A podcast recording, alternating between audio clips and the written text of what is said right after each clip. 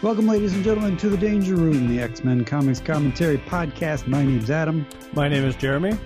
and we are here to touch upon the final installment, Havoc and Wolverine Meltdown, number four, the cover date of 1989, on sale June 13th of 1989, the cover price of $3.50, 48 pages. This is a big one. It's titled Avengers Endgame. I mean, Endgame. Mm. On the cover of this one, uh, a couple of things you can see. Uh, I mean, it is, well, at first glance, it looks like a naked Wolverine with a tick on his head. But on second glance, Big tick. I know, like a huge tick just hanging out on his head. But it is him, I guess, bursting through a skull. A skull with uh, Havoc's mask. Yes, the tick thing is Havoc's mask. I guess the whole thing could be a skull. Yeah, a skull with Havoc's mask on it. Like I said, I didn't see that originally. It just looked like I didn't know if that was shadows or or what was going on. But I guess that makes a lot more sense than Wolverine with a tick on his head. yeah, I would say. Um, so yeah, you know, it's a it's a cover. It's not bad. I like it. It's cool. Yeah. It's Wolverine's inside Havoc's head, man. Yeah, I guess so. It's neat. Yeah, so that's all there is really to say about that. So we we crack this thing open, and uh, right after the moments of um, Havoc discovering Wolverine in the cave and blasting him away because Wolverine was crazy and all berserker-y, we pick up with Havoc and Scarlet just kind of trying to make sense of it, trying to figure out like why would Wolverine do that? It doesn't make any sense. Havoc is lamenting having to kill uh, Wolverine because Wolverine was berserk, babbling, talking nonsense, trying no holds barred to kill me. Mm-hmm. He was brainwashed, Scarlet. Someone was using him like a pawn. Someone who wanted him to get to me, but I got to him instead. He was my friend, and I killed him. And it goes on for a bit. And uh, Scarlet kind of says, We should look around for some clues, sort of obviously. Yeah, and he, you know, eventually she's like, "Whoa, I tripped. Oh, look what I tripped and found. I found a clue." That thing that I said that we should be looking for. And it's a map of uh, a reactor in India. Part of it's burnt away, as if somebody was trying to burn it to to conceal it, but but but only got a part part of the way through burning the note. So, I guess what they got to do is they got to go to India, and that's where they'll find the person that um, set up Wolverine to kill Havoc. Uh, they go on to Havoc deduces most of this on his own. It's a it's a reactor schematic. It looks like the one that blew at Chernobyl, and uh, you know it, it's the same model, and and it's they're going to go do a test, so they're going to be on a skeleton crew. So maybe somebody wants to blow it up, and they are trying to kill Havoc because he's the only one that could absorb that energy. Makes sense, I Yeah. guess. I mean, it's a stretch, but the whole thing's sort of a stretch. It's like, how does Havoc have all this information about nuclear reactors as well as in depth knowledge of Chernobyl? well, duh, he read the files. Oh yeah, obviously, but that's this is like you know, it's a loosely thread together plot that makes sense in the way the comic book plots do.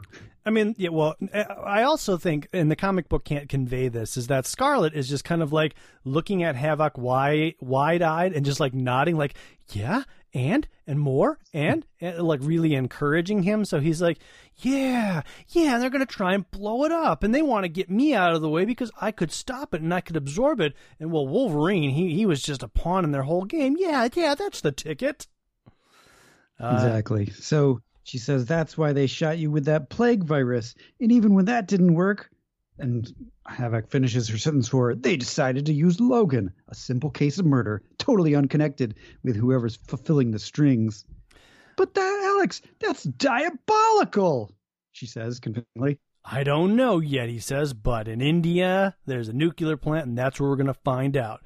So he stuffs the uh, the map of uh, the India reactor into his trench coat pocket. They make a big deal out of that. Oh yeah, it's like a close up panel. Like this is an important detail. Uh, and then they talk about uh, uh, Scarlet asks like, "Well, do you think the CIA was involved in this?" Um, because there was an agent at the hospital. Why would the CIA, CIA want to destroy uh, a nuclear plant? he's like, "Well, I don't, I don't know that it was the CIA, but um, guess we're gonna go and find out, huh? What do you think?" All I know for sure is that whoever they are, because of them, I'm burying my friend, and I'm going to pay them back in spades. So uh, we, he, bottom line, Havoc mentions many times that Wolverine is dead, and he killed him, and he's a pawn, and he's dead. Um, so he buries him in a conveniently shallow grave because he doesn't have time to really dig him. He says, uh, "You know, we, we don't have time." She keeps questioning him. The grave seems awfully shallow. Aren't you going to be cold without your coat? Because he wraps Wolverine up in his coat. And He's like, I gotta bury him in something. Yeah, rest in peace, Wolver- or Logan. Come on, Scarlet, let's get out of here. And she says, Well, wait, you told me he has a mutant healing factor. What about? And Havoc cuts him off. It doesn't work like that when he's dead, Scarlet. Dead as a doornail. I killed him. God forgive me, but I hit him with full power. Nobody survives that. And, uh, I don't know. This last panel of her before we cut to Dr. Neutron, I'm not sure if she's convinced or if she's like, hmm, I don't know. Can't tell a, what sort of expression we're supposed to get off of that painting. I think, I think, uh, I, I don't know either. Yeah. I, I don't think it matters in the end. Not, no, not really. So Dr. Neutron is there and he, I don't know, they must have a camera on this whole thing or Quark slash Scarlet are able to figure out ways to report back. But he knows what's going on. He's like, "Whoa! Without Quark's quick action, our little pawn might have missed our carefully planted clue, and Havoc killed and buried Wolverine. Looks like everything's going according to plan." Quark's plan. Here's a here's to a brilliant plan and a brilliant lady. And Meltdown is there, and he says, "In a brilliant conclusion to our plan, Doctor Neutron, Havoc will absorb all of the India plant radiation, and then he'll power me up and blast me with his plasma, and I'll be energized to full power, and uh, a new day will dawn for the Soviet Union and the world.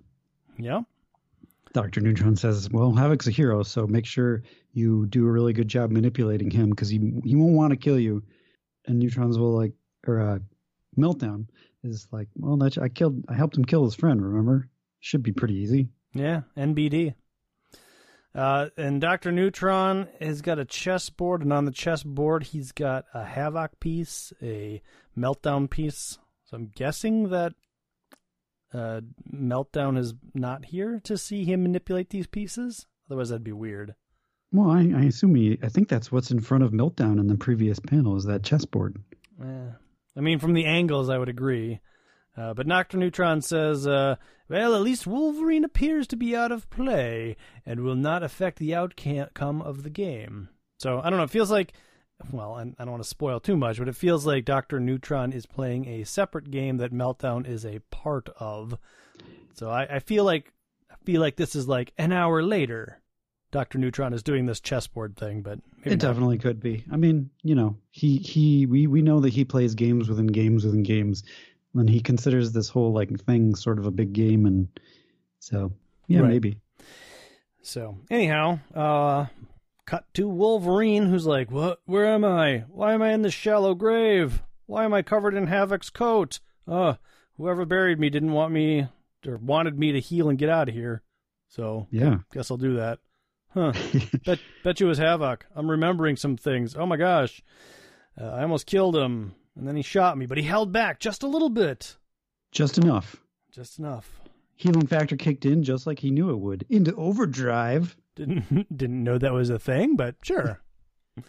uh, healing my body, my mind. And where's Alex now? What's this in my pocket? A map of India marked with a location. Ha ha! So the bright boy thought of everything. Except for one. The spy bitch is still with him. Dun dun dun. Sensor all over mixed with his. Does she know I'm alive? Doesn't matter. Nothing's going to save her. Nothing. Just pointing out that this is an epic comic. Yeah. Once again, you got you got a couple swear words. Um, whoever the artist is, I noticed throughout this comic book that does the Wolverine panels, he didn't. I feel like uh, the other guy did the majority of the work. This issue was a little bit darker than all the others and harder to make stuff out. So I feel like maybe they're running out of steam and this should have been a three-parter. Could be. But I don't know. I mean, a, lo- a lot of the stuff, like the uh, um, the James Dean stuff, I feel like whoever that artist is, is doing the majority of this book. But It could be. Because there's a there's like this panel, these few panels here of Wolverine busting through and everything. This is clearly the guy that's doing the abstract um, Wolverine paintings. But I feel like as we go through, it looks like the other artist trying to ape that guy's style. So I don't know. I mean, I'm not complaining. It's all still good artwork, still good paintings, but it it seemed to be a a little bit different um, in tone and style than the other three issues. But Agreed. nevertheless, um, uh, Havoc and Scarlet have made it to India, and they're roaring along the desert in a jeep. Havoc's got his Havoc uniform on. And Scarlet's got her scarlet uniform on. Yep, she's making a phone call over to Snake Eyes saying, "I'll be home soon, dear." And uh, Snake Eyes doesn't answer. and they they pull up to a reactor that's on fire, and they're like, "Oh man, we might be too late." Well, let's get up there. Before that, we get thought balloons of both of them, and we we kind of learn that uh, he has not uh, uh, Havoc has not told Scarlet about Logan that he's still alive and part of his plan. Although he thought maybe he should, but just in case, it's better that she not know, uh, in case they get into trouble. And then Scarlet's is she she in her mind is hoping that everything works out okay and she and Alex can run away and be free. So she's kind of turning a little page there as well. Yep, we got a little bit of foreshadowing of that in the the last issue, but it's coming coming around, uh, and that's when they discover the reactor on fire. Uh, they pull up, and Havoc's like, "Well, I'm gonna go in there uh, and uh, save people." He keeps trying to get her to stay outside, but she keeps saying, "No, I'm going with you." So there's like three panels where he's like, "No, you got to stay outside. You got to stay away from danger." And she's like, "No, I'm coming along." Yep. They have a nice big smooch before they go into the reactor, which is on fire. Fortunately, they were able to find a radiation suit for Scarlet. Finding you is like a miracle. She he they both say. Yep. Yeah, I'm sure there's radio radiation suits around, so she gets in one. She's like, "It doesn't seem damaged, Alex, and as long as I'm not in here too long." Mm, Havoc starts absorbing all of the radiation. Don't get too close, honey. Yeah, maybe I can uh, return the rods to their off position manually. So that's his plan is to get to the core, Let's reset those rods. Um, she's like, "All right, well, let's hurry. I'm I'm scared." I know, honey, so am I, but there's no time left to get help. Look at the color of the core. We're going to we're getting close to a meltdown. But don't worry, I won't let you down. And they climb down into the core, and Alex just plays around with the rods, trying to get them back into where they belong. And uh, Scarlet also comes down, which upsets Alex. Keep away from here. There's nothing you can do. It's just like Chernobyl. Remember? Chernobyl. The rods have buckled. They won't slide into their casings. You haven't tested them all, says Scarlet, and he's absorbing as much as he can. He keeps trying to find rods, but none of the rods will go in. He's like, No, it's not working. You got to get out of here. Out in the air. You'll be safe out there. And she's like, Well, come with me. And it's like, No, I got to save this country. Every second, the meltdown is growing. All the neutrons. The chain reaction is getting stronger with every second. I'm a human control rod. I can absorb all of the energy. Maybe. But maybe you'll die. If I go closer into the core, I might just be able to stop the meltdown. Lives of the What? country. Blah, blah, blah, blah, blah. It's a chance I'll have to take. So he gets into the core, and, and we get uh, four uh, pretty nice panels of him thinking and absorbing as much power as, as he can. Yeah, these are probably my favorite panels of the issue. Mm-hmm. I think this would be a cool poster. Yeah. Yeah. Hey, no problem. I can hold it easy. Maybe too easy. And A then he, little tur- too easy. he turns around. He's like, "Well, who's there?" And the guy says, "The name is Meltdown Tavarish." Wait a minute. I know what Tavarish means. Colossus, what are you doing here? And uh, Meltdown's like, "Ah, yes, I'm an evil guy, and that's why I did this to the reactor." you brainwashed Wolverine wanted me dead by his hand, and he fires at Meltdown and Meltdown says, and you'll see me dead as payment for all this? That is good. In truth, I deserve to die. So fire away, little man. Kill me, if you can. So Meltdown is goading Havoc into using his powers. Um, Scarlet's in the back. She's watching. She's like, well, it's not Meltdown who's going to die. This is the payoff. Meltdown will be powered up, and he's going to be the most powerful being on the world. His every word will be law. He's going to take over. Havoc will die, and Scarlet will die with him. So actually, is this Quark now? This must I guess be. so. Yeah. Yeah. So I think Quark's coming around. Um, and and he uh, so Meltdown continues to goad uh, Havoc into using his powers. Like you could do better than that. Um, yeah, he's even kind of thinking to himself that he's still acting like a hero. He's he's not giving me enough power. I need more power. Yeah, and that's when Scarlet steps in and she has uh, taken the mask off of her radiation suit. But why? I mean, is this part? Is this part of her plan? Well, this is Quark's plan, I mm. guess. Hmm. Alex, my love, he's more powerful than you can imagine, and fighting him will only make matters worse. Run, get out while you can. He, he is death. Is death. Scarlet, my heart, what are you doing? It's too dangerous. I said I'd keep you safe. You believed me, which is weird dialogue. but and that's when Meltdown's like, "Ooh, excellent, Quark! You have solved my final problem. Neutron was right. You are magnificent." So, Meltdown in a full-page painting destroys Scarlet slash Quark. Well, it's a, one one full page and then three uh, two more panels where she dissolves into total dust. Yeah. And yeah. then we get a close up of Havoc's eyes, and then he screams, "No! Die, you monster! Die, die!" And now he's unleashing the full uh, brunt of his powers. This is another uh, uh, good four page. You can definitely see the rage in his face. Yeah, this is good stuff as he's just blasting away at Meltdown, and Meltdown's like, "Ah, finally, at last!" And and he's smiling as he get he's absorbing all of this stuff. You have done me a great service, Havoc, and you, Quark, and and now he's got all of this power. Um, and that's when uh, Havoc collapses and says, "Who are you?" And Logan steps in and says, "Wake up and smell the coffee. It's the bad guy." It's the big bad wolf himself, and this is what he wanted all along. Meltdown says, Tavoya Mats, which must mean something like "Oh my God" or. No, it means mother effer. I looked it up. Really? Yeah. Oh, neat. Wolverine, it can't be. You did good, Alex, real good. But this place is getting ready to blow. See if you can hold back the core while I have a chat with Chuckles here. Logan, the radiation. That's your job, dude. Go suck it up like a sponge before this part of hist- India becomes history. But one on one with a laughing boy, that's my job. I'm Wolverine. The best there is at what I do. And what I do isn't very nice. So he and Meltdown uh, start fighting. And uh, I don't know. This is where things kind of get a little confusing as far as who's doing what. But I don't know why Meltdown says, I saw you die. Did he? Well, that that goes back to the whole like camera comment I made, where Doctor Neutron's like, "I see our plan is continuing as expected. Quark did her job, and they found the clue, and Havoc killed Wolverine." So, I guess there's so she a, she videotaped the whole thing. Yeah, she she grabbed out her camcorder, put it on her shoulder, took a video, and then uh, FedExed the VHS to them. Hey, what are you what are you doing, Scarlet? Don't worry. ah, junior journalist. so, anyways, Wolverine and Meltdown are fighting. Um, it's a big long fight, and Wolverine is hacking and slashing, but it's not really doing anything because Meltdown's too powerful. He's just standing there as if ha ha ha.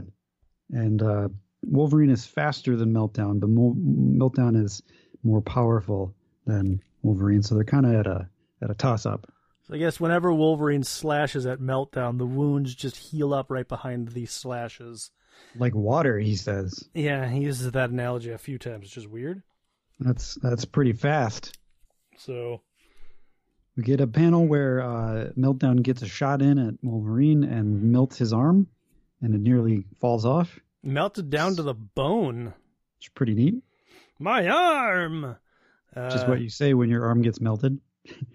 you, you don't just go ah. You go my arm. Meltdown says, "Ah, so your bones resist the force of my nuclear blast, Wolverine. Well, I'm going to vaporize it. I'm going to polish your bones, and I'm going to I'm to hang you on the wall, or hang you from the highest tower of the asylum, whatever that means." Wolverine wraps his bone up in like a coat or something. Maybe it's Havoc's coat from before. Probably.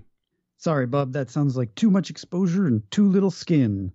Why don't you take one of these instead? And he uh, grabs a uh, rod from the floor and tosses it through. It he tosses it so fast it goes straight through Meltdown with a schluck sound.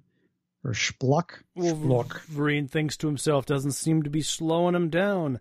Maybe I guessed wrong. And Meltdown's like, a spear? Your claws couldn't stop me. Why would you do a spear? Wolverine keeps chucking at these things at him, and uh, more and more, um, it seems to be slowing him down until the point that Meltdown says that hurt. What do you think you can accomplish from this farce? How can this be? I feel dizzy. And we get an awesome full page of Meltdown prior to uh, his imminent ending, where uh, he's he's just got rods stuck through him at every angle. I'm no longer absorbing energy from Havoc. Why do you think they call them control rods? And that's when Wolverine jumps in and starts slashing away. Now we can get down in more even terms, wouldn't you say? I must gather all my energies for one final detonation, destroy the rods, this plant, and all who are in it. Wolverine strikes blood and just keeps slashing and uh, Meltdown's getting thinner and thinner, and like, he dissipates into nothing. Yep. Isn't fair. Isn't fair. Oh, what a world! What a world! Who'd have thought a little girl and her dog could stop me? No. He's gone. Holy Alex! With Meltdown no longer draining energy from him, Alex is near full capacity, and their reactor's still going wild. Logan, Wolverine says, Rods will cool reactor. Control rods, scram the rods. Havoc's got all this cool energy that's green and red around him, and uh, I don't know. I like I like their use of this green and red that they use in the next couple of pages. It's it definitely does not fit the art style prior to this on sort of on purpose. Yeah, no, it's great. I like it a lot. I'm way ahead of you, buddy, but not all of them scram. I guess I don't know what that means. Does that mean like go into their casing? Scram the rods. I'm way ahead of you. Yeah, not all of them scram. So, yeah. Uh, I don't know. We're, we're putting some of the rods away, but we're there are still some available. And uh, Wolverine's like, I found some more rods that'll still work. And Havoc can't hold any longer. We get a panel outside of Earth where the red and green radiation spews up into the uh, er, uh, space and outside of Earth. That blast will give them give satellite intelligence analysis nightmares for months. Jokes Wolverine. Hmm. Alex is now uh, under control, laying on the ground. Logan, we did it. Yeah, buddy, we did it. Everything's uh, cooling down just fine. The sirens are coming, so they're like, we got to get out of here. I don't want to be around when the coppers show up. I don't really know what's going on. I wouldn't know what to tell them. So they head into Bombay and uh, they start hearing some rumors of the near nuclear meltdown and uh, local militia and firefighters that took care of it, which Alex and Wolverine are fine. Alex starts talking about how Scarlet was the real hero. She's the one who helped me find out where you were. Got that plane, brought us to Russia. Uh, through her contacts, I found you. Should have seen her, Logan. She was magnificent like a wonderful dream who got swallowed up by a terrible nightmare. I can't believe she's gone. I can't even visit her grave. Everything I touch seems to turn to dust. But at least this time I love someone who was good and true. And Wolverine is about to to give have like a dose of reality. Alex about Scarlet. She but he reconsiders in thought and is like, you know, yep, she she gave us the plague virus and she was on their side all along, but but uh even if she wasn't that uh, what good is the truth about her going to do him now? And, and uh, reconsiders and says, She was something special, buddy. You don't go finding girls like that every day. Damn good thing, too. Yeah, they keep dying. well, buddy, for now, uh, I got a powerful thirst, and you owe me a lot of beers. I'm thinking two or three cases, and if you're lucky, you might be able to have one yourself. Ba-dum-bum, ba-dum-bum. We get the epilogue epilogue with Dr. Neutron uh, and a whole bunch of chess pieces. not just Meltdown and Wolverine, but he's got a whole case of Marvel Universe chess pieces. He obviously bought the collector's set.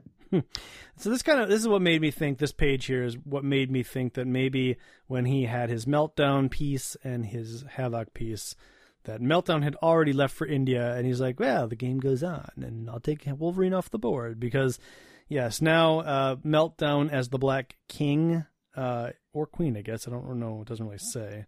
I guess the Black King and Queen would be Meltdown and Quark. Yeah it's tipped over, and so out of out of his little collector set, he's got a Daredevil, a Spider Man, a Captain America, uh, Wolverine is in there, Punisher, probably an Iron Man, maybe a Hulk. Yeah, sounds about right. And uh, enter. So he pulls out a another piece, which is a long-haired woman in what looks to be a nurse's uniform, and a door. Uh, the door rings, I guess. Cling, cling, clank. It says. Enter freely and of your own will. And whoever it is says a reference to Count Dracula, Dr. Neutron? Is that a Count Dracula thing? I don't know what that is. Well, you, uh, I'm guessing it refers back to the story of Count Dracula because as a you know, you you vampire can't enter your house unless he's freely invited. Mm-hmm. So, I believe that's kind of the origin of that. So that's saying that Dr. Neutron is a vampire? No, uh, I think I, that, I, don't mean I don't mean literally. I mean like figuratively or or, or you no, know. no, I don't think so because uh, the woman here she says, "Surely you don't see me as some kind of a vampire because you'd be inviting the vampire in by using those words." Oh, okay. And he says, "No." uh, Well, this leads me to believe that this is maybe either a reincarnated Quark or a clone of Quark or some derivation of Quark because they go out of their way to not show you her head and even when you get the close up of her being like, "Oh, there's more games to play," um, tell me, dear, do you know how to play chess? All we see is her arms and her holding a clipboard. That's true. I got the same impression that she was a clone or something of Quark. So I feel like maybe they were trying to set up like a possible future epic book with Doctor Neutron, you know, versus Daredevil or Punisher or any one of those characters we saw in the chessboard and uh, Quark slash Scarlet. And maybe it wouldn't have been Scarlet. Maybe it would have been Quark and some other personality. Uh, it would have been Havoc and Daredevil, Meltdown. Oh, I don't know that they would have all featured Havoc, but no way, man. They're all going to feature Havoc, and every time he's going to fall for Quark in like a different personality, and just not remember. Like, oh, why do these people keep getting absorbed by nuclear radiation? This time I'm Lady Jaye. This time I'm Cover Girl. And now you're out of G.I. Joe women. Baroness. You forgot Jinx. Baroness wasn't a Joe. I haven't. I, I didn't finish. I could keep going. I bet you you could. No, I really couldn't. What other Lady Joes are there after those three and Jinx? Uh, let's see. There is. That is a Joe, so Zarana doesn't count. Oh, that makes it more difficult. Does it though? I think you named all the lady uh, cobras. Um, let's see. We got we got Lady Jaye. Mm-hmm. We got Cover Girl. We got Scarlet. We got Jinx. Yep. Man, I feel like there is one more. Hmm. But maybe I'm just thinking of Cover Girl. Hmm. I I don't think there's another one. There's gotta be. I don't. There can't just be four Joe women. I think there are, and then I think there's only two Cobra women, and one of them's not even really a Cobra woman.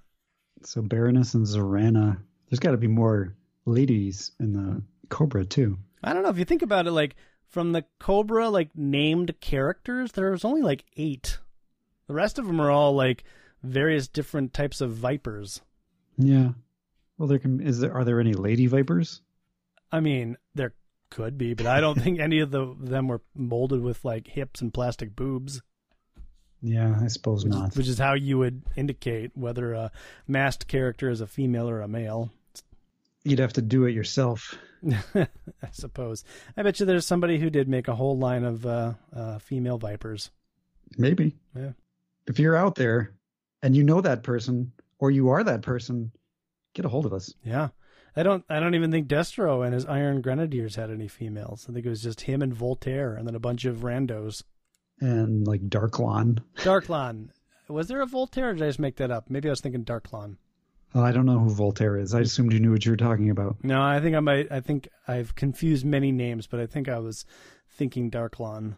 But wasn't Baroness with uh, Destro at that point? You sure would think so, but I, as I recall that toy line, I don't recall there being a Baroness Iron Grenadier character.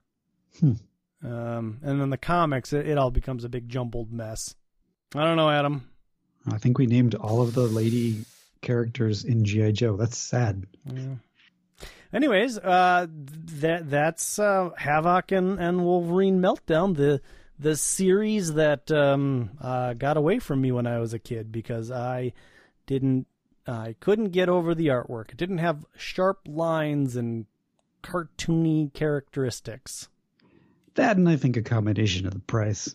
I mean, you're getting your seventy-five cents, dollar fifty comic books, and then you see one that's three fifty that has weird art to boot. And you're like, I'm gonna pass. Yeah, that's that's probably exactly what happened. I think at that point the only three and a half dollar book I had bought was the Excalibur one, and obviously due to its X connections and its you know mostly cartoony ar- artwork, it was kind of a no brainer. Yeah. Um, I also remember around this time, I don't know, within a year uh, in advance or beyond this, there was a graphic novel called Batman Digital Justice, and it was billed as the first completely computer generated uh, comic book. And there was an Iron Man one too, but the Batman one, I, I think you're right, was billed as that. I looked at it and I thought it looked awful, so I didn't buy it. yeah, I think the Iron Man one is the same way. It just it looks like a product of its time, which is like, oh, neat that this is all digital, but they don't really have, they can't really do anything cool with this yet. yeah. It just looks weird. One day I'd like to track down a, a copy or a, a internet version of that Digital Justice and read it with modern 2019 eyes and be like, did this work? Was they were they on to something? Feels like no because it never caught on. The Iron Man one is on Marvel Unlimited. Hmm. Eh, I don't have any attachment to that one because I never saw that one in the comic book store, so I I'd have to find the the Batman one. But one day. One day over the rainbow, So Jeremy will find it. it's been it's been a minute since we've been uh, uh, in the normal uncanny X-Men run. It's true. Been been uh, doing a lot of things. Yep. Um, Got one more thing to do before we get back too. yeah, what's that? An annual. Oh God! Way to ruin my my evening. No problem. I don't I don't recall the. Uh, it doesn't matter. Anyways, um, So I'm looking at the the Iron Man one, and it's called Iron Man Crash, and it is billed as the first computer generated graphic novel. So which hmm, one's real? Who do I believe? Batman Digital. There it is. Digital Justice. Um, I don't know. Uh, uh, uh it it was written and illustrated by Pepe Moreno, entirely using computer hardware, software, and techniques. The story takes place outside regular DC continuity, but not, but is not an Elseworlds title. Hmm. Maybe I made up the first. Maybe it was the second. Yeah, maybe I maybe maybe I made that up because the cover definitely it says computer generated, but it doesn't say the first computer generated. What was what's the publication date of the Iron Man one? December 8th, 1987, if you Mm, believe oh Marvel Unlimited, which is frequently wrong. Goodness. Well, this says that the Batman uh, story was uh, February 29 or February 1990. Oh, okay. So that's that's quite a bit later. Yeah, so I'm I'm way wrong. Still, Maybe you saw the Iron Man one and you transposed the the subtitle over to Batman. maybe. Because reading Marvel comics, there must have been an ad for that Iron Man one. I, I don't know. Must have been. I don't recall though. Or or it's what what is that thing called? Uh, the Berenstein Bears syndrome. Oh, the the Mandela effect. I I also feel like that Batman one said the first generated uh, computer generated graphic novel. I feel like it was the same thing. Oh man, did you and I come from the same alternate reality and somehow we got transferred? That's what it looks like. Oh man. All That's right. why we're doing a podcast. I guess. What if Help us find our way back to our original reality. Yeah. What if all these things that I've misremembered are actually true from my reality? And all these people that have written in to tell me that I'm wrong, they're wrong from my perspective. That's how what I've always felt. all right. Nice. uh, the cover of Digital Justice is actually not bad, uh, going to be honest. So now I, now I gotta Google it. I'm kind of intrigued. I mean, if it's t- if it's truly computer generated, like I, in my mind, I'm just remembering like like triangles and circles, like very rudimentary uh, computer graphics. But again, this is just the cover, so who knows? There are, if you do like an image search for it, you get the cover, which you're right isn't bad, and then you get some of the internal pages, and they're they uh, ranges from really weird to not to not so bad. Okay, uh, actually, kind of looks like it looks like uh like Amiga cutscenes almost. There's a freaky looking Joker where he only has the some of the the the physical outward elements of the Joker, like his smile and his nose and his eyebrows. It's creepy, mm. but but also not good. Yeah. Okay. Oh well. And there's a page here that's like four panels that kind of looks like graphics from the Lawnmower Man, if you remember that movie. yeah. yeah. Okay. Stephen King's best. no, no. Um, um, the Trucks movie was his best. Uh, Maximum Overdrive. I like that be- title better. Trucks. Well, that's what the mini story is called, Trucks. But you know, oh, he oh, he, okay. he wrote and directed um, Maximum Overdrive based on his short story Trucks. And, I didn't know he directed it. Oh yeah, and when he was interviewed, he's like, I don't remember making that movie because apparently at that time he he was doing a lot of cocaine. Yeah, he definitely had his cocaine period. And that movie was directed amongst it. He's like, ah, I did it. They keep telling me I did, but I don't remember. I rewatch that movie from time to time, but it doesn't ring any bells. uh, I, I I like that movie. I don't know if I've ever seen it. Really? Mm. It's not my type of thing. You know, it's kind of come back around uh, in terms of popularity. Uh, in a in a kitsch sort of way, is Star Crash. Star Crash. Why? Why does that sound familiar? Well, you had to have watched Star Crash. I had to. It was a Star Wars ripoff. No, I don't think I. Wait, is this when we were watching terrible movies? Well, yeah, of course. The movie was Okay. made in 1979, so our local video store definitely had a copy of it. Okay, so I definitely have seen it, but I think we were on a phase where we were renting every movie that had star in the title. Mm-hmm. So I get it confused with every other star movie out there, like Star Blazers or Star, Star Crash, Star. I don't know. There's probably others. there, there were others. Uh, Star Crash has a, a woman in a bikini for most of the movie. Is that the one with the lightsabers, where they don't call them lightsabers? There's a lightsaber that's not a lightsaber, but then there's also real swords. David Hasselhoff's in the movie Oh wow! for like a minute, and there's like No, a I, I can't remember that one. really bad Darth Vader ripoff. It's basically like wearing a blanket and a mask. I don't know why you remember this stuff. Well, it's on Prime, and it kind of came back into my periphery. I was like, "Oh yeah, Star Crash," and I started watching it again. And then a Oh, friend of man. mine's like, "Have you seen Star Crash?" And I was like, "Yeah." Like, why are you asking me? This is a weird question. And your friend was like, "It's so good," and you were like, "No, no, he's like, you know, it was featured. this is the Mandela effect." yeah, and well, he was telling me like, there's this podcast and they do reviews of awful movies, and it was on there, and so, and then I think RiffTrax has a has a parody track for it. no, so probably, yeah. you know, it's it's just you know, it, it we we were there first, man. Uh, Yeah, but- if but- only we had capitalized on that. If only there had been like a YouTube back then. no kidding. We could have had our own like YouTube uh, bad movies show. Yep. We would be famous like those YouTube people that are famous for that. Instead, we we subjected ourselves to that stuff with really no payoff, Yeah, sad. no vehicle, no audience, just We're making up for it now. We're going to start up a podcast. just, just us to be like, remember how bad that movie was? Yeah, I was there with you. yeah. Yeah, well, anyway, it's good times. So uh, there you go. Uh, so join us. Um, well, we, we have more podcasts left here, but eventually we will get back to Uncanny X Men. And I, I guess I wanted to ask a question: like, are are derailments like this? People do people enjoy those? That's a great question. Because this was this was a long derailment. We've gotten we've gotten a couple of bits of feedback, like one or two that's saying they enjoy the fact that we're doing this particular one, but maybe that's because this one's kind of special, which is Mm. kind of why we, we we took our time with it. Nor normally we'll junk some of these together. Yeah, I agree. So, But yeah, let us know definitely. and you can do so by visiting us at www.xmenpodcast.com, facebook.com forward slash Danger Room Podcast. Follow us on Twitter at Danger Room Go or email us dangerroom at xmenpodcast.com. Go out to iTunes where you can subscribe to us, leave us some stars or some feedback, or subscribe to the podcast.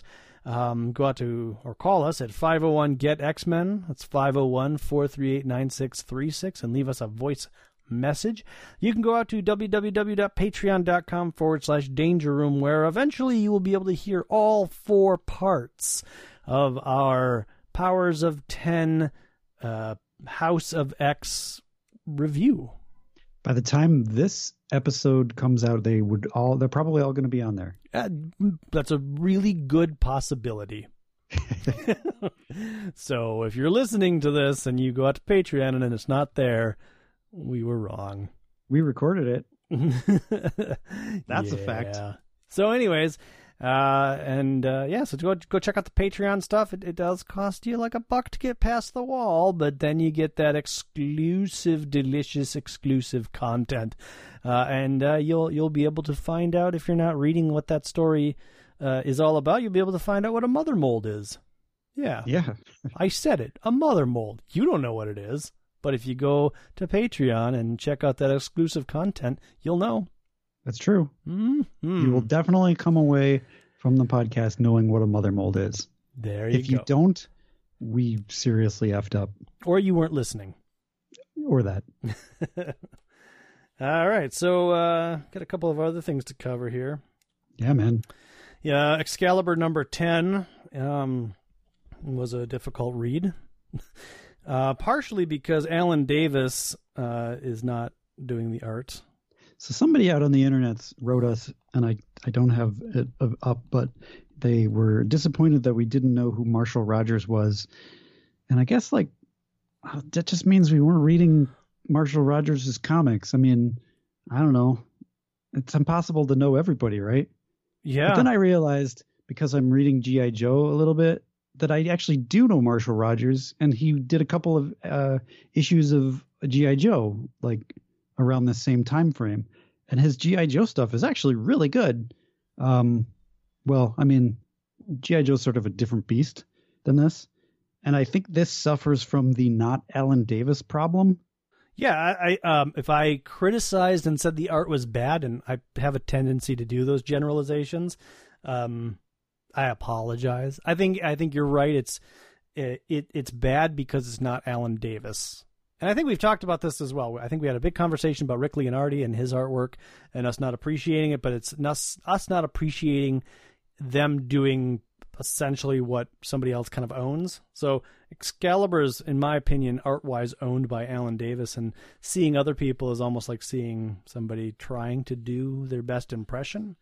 And to be fair, if I wasn't rereading G.I. Joe right now, I wouldn't remember who Marshall Rogers was. Sorry. Uh, and GI Joe's artwork goes up and down.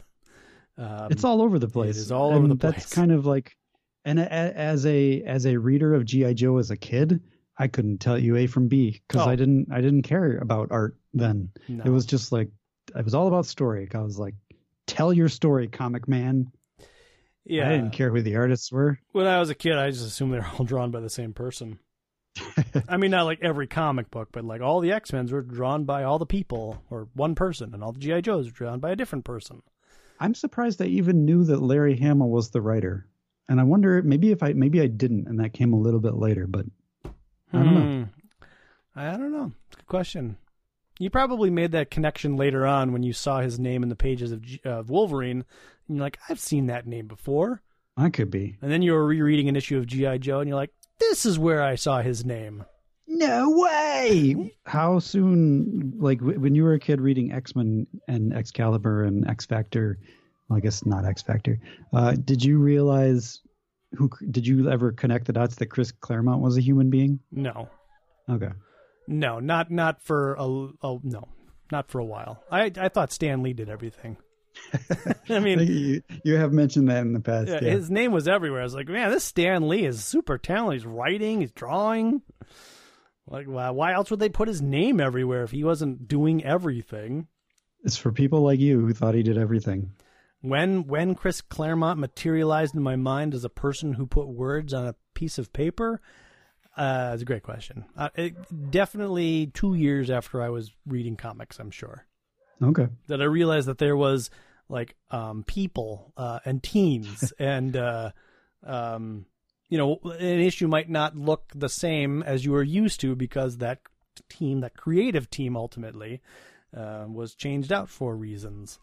You know, it was probably for me. It was probably the '90s because it was the '90s that artists started becoming celebrities. In my lifetime, at least, where where like suddenly you know who the artists are, and you start to realize, oh, there's artists that do these. They're not all the same. I agree, and I, I think uh, when we were talking about those types of things, I don't think we ever really talked about the writer. I think we always talked about the artist. It was usually at that time, like with Image Comics and whatnot, it was the artist was becoming the writer. Right. and then sometimes it was somebody else. Like with X Men, it was John Byrne, and I was like, "Who's this John Byrne guy? Right. He must be important if Jim Lee's letting him write his book." oh, how I've changed! Yeah. Anyways, uh, Excalibur number 10. Uh, Excalibur continues fighting Nazi versions of themselves. Um, this issue's all over the place. it, it really is all over the place. I feel like the biggest takeaways is that Nazi Kitty uh, is able to disrupt people rather than machinery. Um, Kitty or Meggan disguises herself as one of the Nazis, and that's how they're able to save the day. Is uh, she turns into normal Meggan and takes out most of the rest of uh, Nazi Excalibur, including Nazi Callisto and Nazi Moira. Uh, Phoenix wonders why there's not a Nazi equivalent of herself. I have a question about Nazi Moira. Mm-hmm. Having read House of X and Power of, X, and without spoiling anything, do you think do you think Nazi Moira? Oh man, It's a yes or no question. I don't know. I'm gonna say yes. Okay, interesting. I don't know though. That that that that. Oh boy, that. Now, if they could have, well, I don't want to spoil anything. Those of Are you, they going to touch upon that? Mm, oh, that'd be amazing. I I don't think so. I don't think so either. There's there's nobody that's writing for Marvel Comics right now that remembers this issue. I shouldn't say that, but I don't know. Maybe Jonathan Hickman, Hickman listens to our podcast. it would take a special. Why wouldn't he? That would be amazing. It would take a special person to be like, hmm, Excalibur 10, hmm, Nazi Moira, hmm, I, I have an angle, I have a take. Uh, yeah, that would be interesting. Um, Hey, if you listen to our podcast and you know Jonathan Hickman, bring this issue to his uh, to his attention. yeah, it, it, could change the very course of comics as you know it, at least for a year or two. Uh, Kitty is awoken by this McAllister dude, um, who I get the impression that he's like 40 years old. Uh, but she's just like, oh my god, he's so dreamy. And as she's wooing uh, or cooing over him, the widget dude, the frog looking robot, creates a portal, and that's where some of these mysteries are resolved. Um, this Alistair guy sees like a an Amazon woman um, approach from the portal, grab him, uh, but Kitty is able to grab him and phase him out of her grasp, and that's when they put together like, oh my gosh, it must be some sort of a weird portal. Uh, and Kitty phases through it and may or may not have killed the widget guy, but for whatever uh, whatever's happened, he is he's out for the count. Um, So, Aleister Crowley was a real person, oh really? but obviously uh, uh, died by the time this comic would have been out. Died in 1947, but he was a uh, occultist, Huh. and so that's probably why Chris Claremont knows him. Just an interesting detail. Sure. So now the police have rounded up Nazi uh, Nazi Excalibur and Moira, and they're I guess wondering what they're going to do with them. Kitty approaches her kind of older, bald, I guess sorceress self, and she makes some sort of a rev- revelation. She's like, What have they done to you? What have you done to me? And the older Kitty looks like she kind of hangs her head. She's like ashamed maybe of what has happened. Uh, and Moira screams out like, she did the uh, it, it is to the child's honor and that her mongrel race that her special abilities have singled her out for the service of her fatherland and kitty's like you made her a demon so apparently that's really upset kitty Well, I mean, I'm sure it would be hard to see an alternate reality version of yourself who was tortured into submission and made into some sort of monster. so yeah they they excalibur kind of uh, well uh, before things get out of hand rachel whisks kitty away Alistair Crowley has a crush on Phoenix, yep not Kitty. Phoenix, a name and a woman to conjure with and to risk everything to win. Uh, they watch the sun set. They all kind of meet up on the roof. Um, and then we cut to uh, Courtney Ross, who's like, oh, so much power, so much potential. I can't wait until it's mine. And she's looking at um, Rachel and Kitty flying past her office window. What do you think Kitty's holding in that little pouch? I don't know because she she's up there, she's hanging out, she's chatting, and then she phases down into the floor. Be back in a flash. I've got to pick something up. I was wondering maybe maybe it's Widget. Oh, I bet you it is. Yeah, it's got to be. I guess we'll find out soon, Yeah, someday. and that's Excalibur number number ten. Wolverine number nine is where uh, Wolverine starts going off the rails. Um, it's not necessarily that there are bad stories, although there are definitely bad stories to come. Uh, but it's it, they become stories that don't really connect, as far as I recall, to the Marvel universe proper. And a good example is number nine, where it's basically a story of Wolverine remembering something that he did before he was an X Men. In between when he was back when he was Weapon X, before just before he became an X Man. They they time it and they say it was five years ago. Yeah. Okay. Well, that's that's interesting. I didn't notice that. Yeah, so he the X Men have not been a team. The new X Men, anyways, have not been a team for more than five years. Hmm. Interesting. Yeah. For whatever that's worth.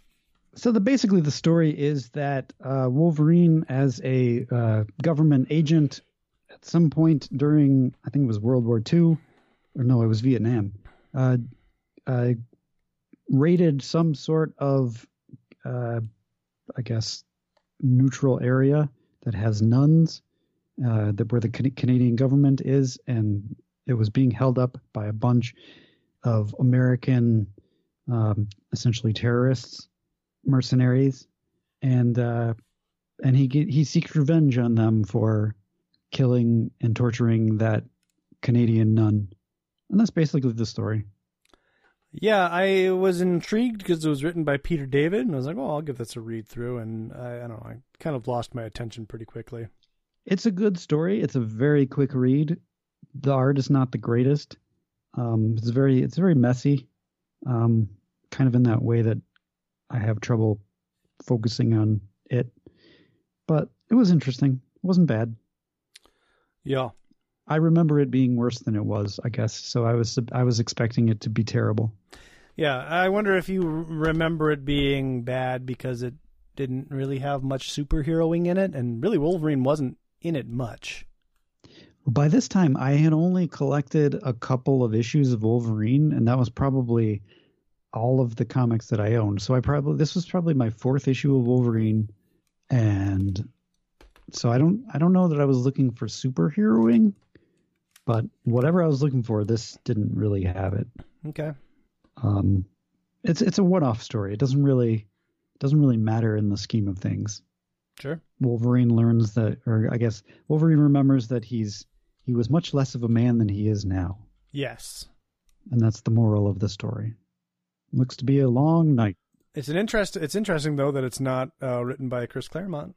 Well, I mean, other people have written uh, Wolverine stories. Well, but uh, the first eight issues or nine issues or whatever, eight issues were written by Chris Claremont. That's true. So I don't. Is this the beginning of the end of Claremont? Uh, Claremont has one more issue of Wolverine, and then he is off the book for like 120 or 30 more issues. I, I don't think Chris Claremont wrote this this issue of Excalibur either. Oh, he didn't? I Oh, I thought he did. I gotta double check that. It didn't. It didn't feel like he did because it was just a mess. Like story wise, it just things like it. It felt like eight different things happened and they weren't well paced. Uh, Marvel Comics presents number 28. Um, continues the Havoc story. This one picks up the pace a little bit, where Havoc faces off of, against the living Pharaoh trackers, bests most of them um, until there's one left, and he fights that one left to, uh, and I guess whoever the, the last tracker is, the living Pharaoh needs to uh, defeat Havoc for some reason. Um, living Pharaoh, I guess not the living Pharaoh. They're trying to recreate the living Pharaoh. Anyway, uh, he sees his girlfriend Leela O'Toole at the time, and he bargains for her life that he'll fight the trackers, which he does, but they take her away. And at the end, uh, a different tracker shows up, and it's a woman, and it's obviously Leela O'Toole, but we're not supposed to know that yet. I just figured it out because I'm a genius. Whoa, I was wrong. The Excalibur issue was written by Chris Claremont. So my bad. Sorry to mislead. The uh, Havoc issue was written by Howard Mackie, No. who would go on to write Ghost Rider and uh, also the Clone Saga, I think, from Spider Man. Hmm. The much reviled Clone Saga. Is that is reviled a good thing? No, it's a bad thing. Oh, okay. I think he did. I don't know. He may not have. Maybe he wrote parts of it. There was like eight Spider Man titles at the time, so he probably wrote some of it. Sure. know. Everybody had a take on Spider-Man. I don't know jack about Spider Man. I saw that last Spider Man movie. Meh. Uh, Far From Home. Yeah. I have a question, and Okay. it makes me actually want to rewatch that movie. Okay. There is a scene when the kids are all no spoilers here, uh, where the kids are all checking into the hotel, hmm and I feel like the guy who has no lines and is in the background for the most part, uh, kind of like behind the check-in desk. hmm hmm I feel like it was Bill Murray, Oh, really? and and so when I was That's really random. well, and that's what I thought too. And then they they cut to that scene a couple of times. It's not it's not a close up. It's not out of focus. Like there's a guy back there, and it just looks like it's Bill Murray just sitting there, kind of like watching what's happening.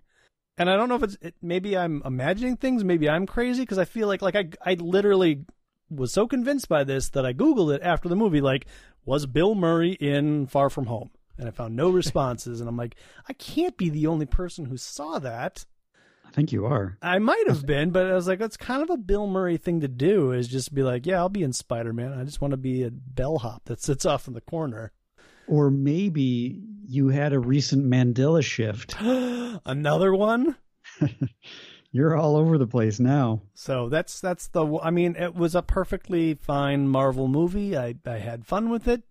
Uh, there was some laughs. There was some adventure. So it was just Meh. an adequate, in my opinion, an adequate Marvel movie.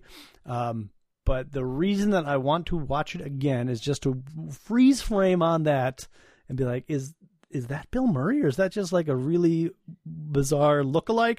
Or maybe I just don't know what Bill Murray looks like anymore. I know that in that scene that you're talking about, there are characters from the movie in that scene. The what movie? Uh, Mysterio's crew, like all those people in the bar, Oh, like those people are in the background as the kids are checking in, and I think even I think even Jake Gyllenhaal is in the background. in the hotel. Yeah, or or or the, or thereabouts, like on the streets and stuff like that. That could be. That makes sense. I know I know that for a fact. I couldn't tell you which scenes or anything, but I saw that in a I don't know one of those little movie things that they do. Uh, uh, cookie cutters. uh, bumpers, uh, promos, Yeah, I guess a promo. That's a good that's a good name for it. behind the scenes. It was a it was a behind the scenes promo Okay. that was revealing uh, those those little uh, Easter eggs that everybody gets excited about. Okay. Excited for the rise of the last Skywalker? I haven't watched the trailer yet. Oh, you haven't? I think I'm gonna not watch it Really? because I I somebody told me that it does spoil a little bit, Hmm. and I'm gonna go see the movie anyway. So I'd rather. I mean, uh, inevitably it will get spoiled by by December, um, but maybe not. Yeah. I'll try. I didn't. I didn't have Endgame spoiled for me, and I, n- I never saw a trailer of Endgame. You know what? I don't know if I watched trailers for Endgame either. No, I, I did, but I think there were like teaser tra- trailers that that gave away absolutely nothing and just showed you. I did see the teaser trailer for the new Star Wars, Yeah. and that I enjoyed that Yeah. All right. for what little information it gave me. And I think that was the the uh, well, I'm sure they've learned from all the things that they've done, but I think that led ultimately to the success of Endgame. Is like let's just show you some cool stuff. Uh, and let you come and experience the story yourself, and not just Yeah. give you everything. So, That's the way trailers should be. Trailers should get you excited of the film without telling you anything. right, right, I agree. So, there you go. Um, I guess Did you watch the Star Wars trailer? No, I guess it debuted on Monday Night Football, and I, well, I didn't watch Monday Night Football. Oh, okay. I had to, uh, you know, I had to do something else, and uh, Okay, that's mysterious. yeah, I, anything else is what I what I I don't remember what I was. I probably went to sleep, but anyways, uh, on the news this morning they're all like, "Oh, Star Wars! It's, it's was everyone's happy about Star Wars," and they they showed a few of the they they showed clips from the trailer on the news, and I was like, "This doesn't really seem newsworthy," but they also show clips from Dancing with the Stars, so. Let me just say this: I don't think anybody complained about the uh, trailers for Last Jedi either, um, but everybody seemed to hate that movie. I, yeah, I mean, for all the hate it got, there still is a very hungry and strong fan base for that franchise. Now I think there's just people out there that want to see it fail. You think so? I think the internet's an evil, evil place. Yeah. And it's- It's it's ruined. It's ruining pop culture. yeah. I, I don't disagree that there's probably a large amount of people that, that are just giddy with the anticipation that it, will fail. Did you hear that there was somebody somebody out there on the internet made a uh, lady-free version of the Last Jedi Oh. because they f- they felt like the ladies had two prominent role uh, uh, roles in that movie. It's like, oh man, I feel like that could go one of two ways. One way it could be like we don't need women, so here's the male edited version of this movie, and look at us men. Or it could go the other way of like, oh, this movie makes no sense because half the characters are gone. I don't know. I don't I don't know how it could possibly make sense, but apparently somebody somebody did it. Well, yeah, I mean, the internet is definitely biting back on diversity. Yeah, that's too bad. Uh, yeah. Why can't it all just be white dudes? Got how many years? Like eight- 80, 80 years so far of white dudes. Sorry, sorry, sorry. Straight white dudes. Nothing We've else. had our time. Yeah. It's, it's somebody else's time. Well, as a straight white dude, I'm feeling a little underappreciated. I'm feeling as if my voice is being drowned out. What? When will somebody listen to me? That's a great question. I feel you, brah. so, anyways, whatever. It is. Uh, it's disappointing. And then I go back to to the thoughts of like, do you remember like we almost had Will Smith as a Captain America, and everybody lost their minds. I know. That's, that's crazy. And I, and and I hate to be this guy, but I, I kind of get it, because I mean he's from World War II and kind of the history that goes along with that and everything. Uh, but on the other hand, I, I don't know, Will Smith as a Captain America would have been just fine, I'm sure. But the, I think the biggest shame, uh, and I never really, I didn't take a stance on this at all, is when they were gonna. Uh, there was a rumor that Idris Elba was going to be James Bond. I don't think there was any actual truth to that rumor. There may not have been, but you know, as I've watched him in his career, and I've, I've watched him do, do act, and I've seen where the James Bond franchise has gone. I've been like, you know what?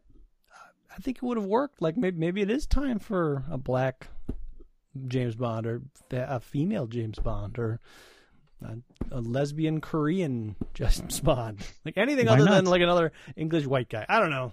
So, but again, I guess I don't really care about James Bond all that much. Um, Yeah, so so whatever. I'm all for it. Whatever. So there you go. More. Let's let's. Uh, we should do an edit of uh, the original. this would be a funny challenge. Do an edit of the original trilogy, but take out all of the white men. There'd be nothing left. and well, I think the challenge there would be like number Just one. aliens. N- number one, the aliens count, and then any any non-white man, human. Uh, a could you ha- like? I think there would be two challenges. The two challenges. What about stormtroopers? Hmm. let me let me think about that for a second. The two challenges would be how long can you make it? Like is it is it actually longer than seven minutes? And all the credit sequences, those don't count; those get all cut out. Uh, and then the second challenge would be can you taking out all the white men, um, unless maybe they're being berated or being ordered around. Uh, could you make a cohesive story out of all three movies, cutting all of those elements out? Yes, it would be called Lando Calrissian, the movie. yeah, Lando and uh, Chewie. Lando, Chewie, and Nien Nunb. Yeah, uh, that would be interesting to, to, and then I mean to take all of those movies, not not I mean the original three. What about Darth Vader? He do you have to cut him out because he's he's an old white guy. You have to cut that last scene out.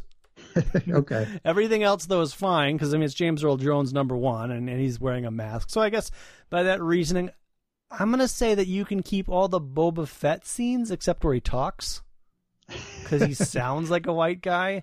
Well, wait. You could you could use the uh, the the the the redone Lucas cut Mm. where it's it becomes an Australian guy, Yeah, good point. Uh, Good point. and then all the stormtroopers have that Australian clone voice. yeah. So you could use all of them too. Yeah. Uh, and then uh, I guess I mean I guess the stormtroopers count. They, they we don't know. We we can assume that they're like blonde and, and white, but we don't know that for sure. So, uh, yeah, yeah. So there's a challenge. Uh, internet, uh, make that movie. How do how do we make the Yoda scenes make sense? Because Yoda's just becomes some crazy guy on Dagobah I feel like you know if you, talking to R two D two. if you take. Well, there you go. It's it's R two D 2s journey for some reason to Dagobah to talk to Yoda. Why? We don't know. Um, and nobody else goes to a swamp. Or I mean, I guess you could cut him into uh, Endor scenes. Do you have to cut C three PO? Because that that guy's pretty white. He's white, but he's a robot. So, uh, and he's a translator. So, I think you got to keep him. Hmm. Um, but taking all three of those movies and then editing all of those scenes in any order you want to come out with a a, a, mo- a story it wouldn't be a movie. I think I think you'd be lucky to get 22 minutes out of that whole thing. be amazing. All right then. That is our challenge to you folks, yeah. Yeah. because we're not doing it. No, I'd love to, but I I just don't have the time for that. We're too busy reporting podcasts for you. That's right. All right, everybody. Well, I don't have anything else. Do you, Adam? That's more than enough. Holy cow. We, do, we, we just went completely off any sort of X Men related topic. But, you know, hopefully people like that. So until next time, my name is Jeremy, My name's Adam. and the danger room is closed.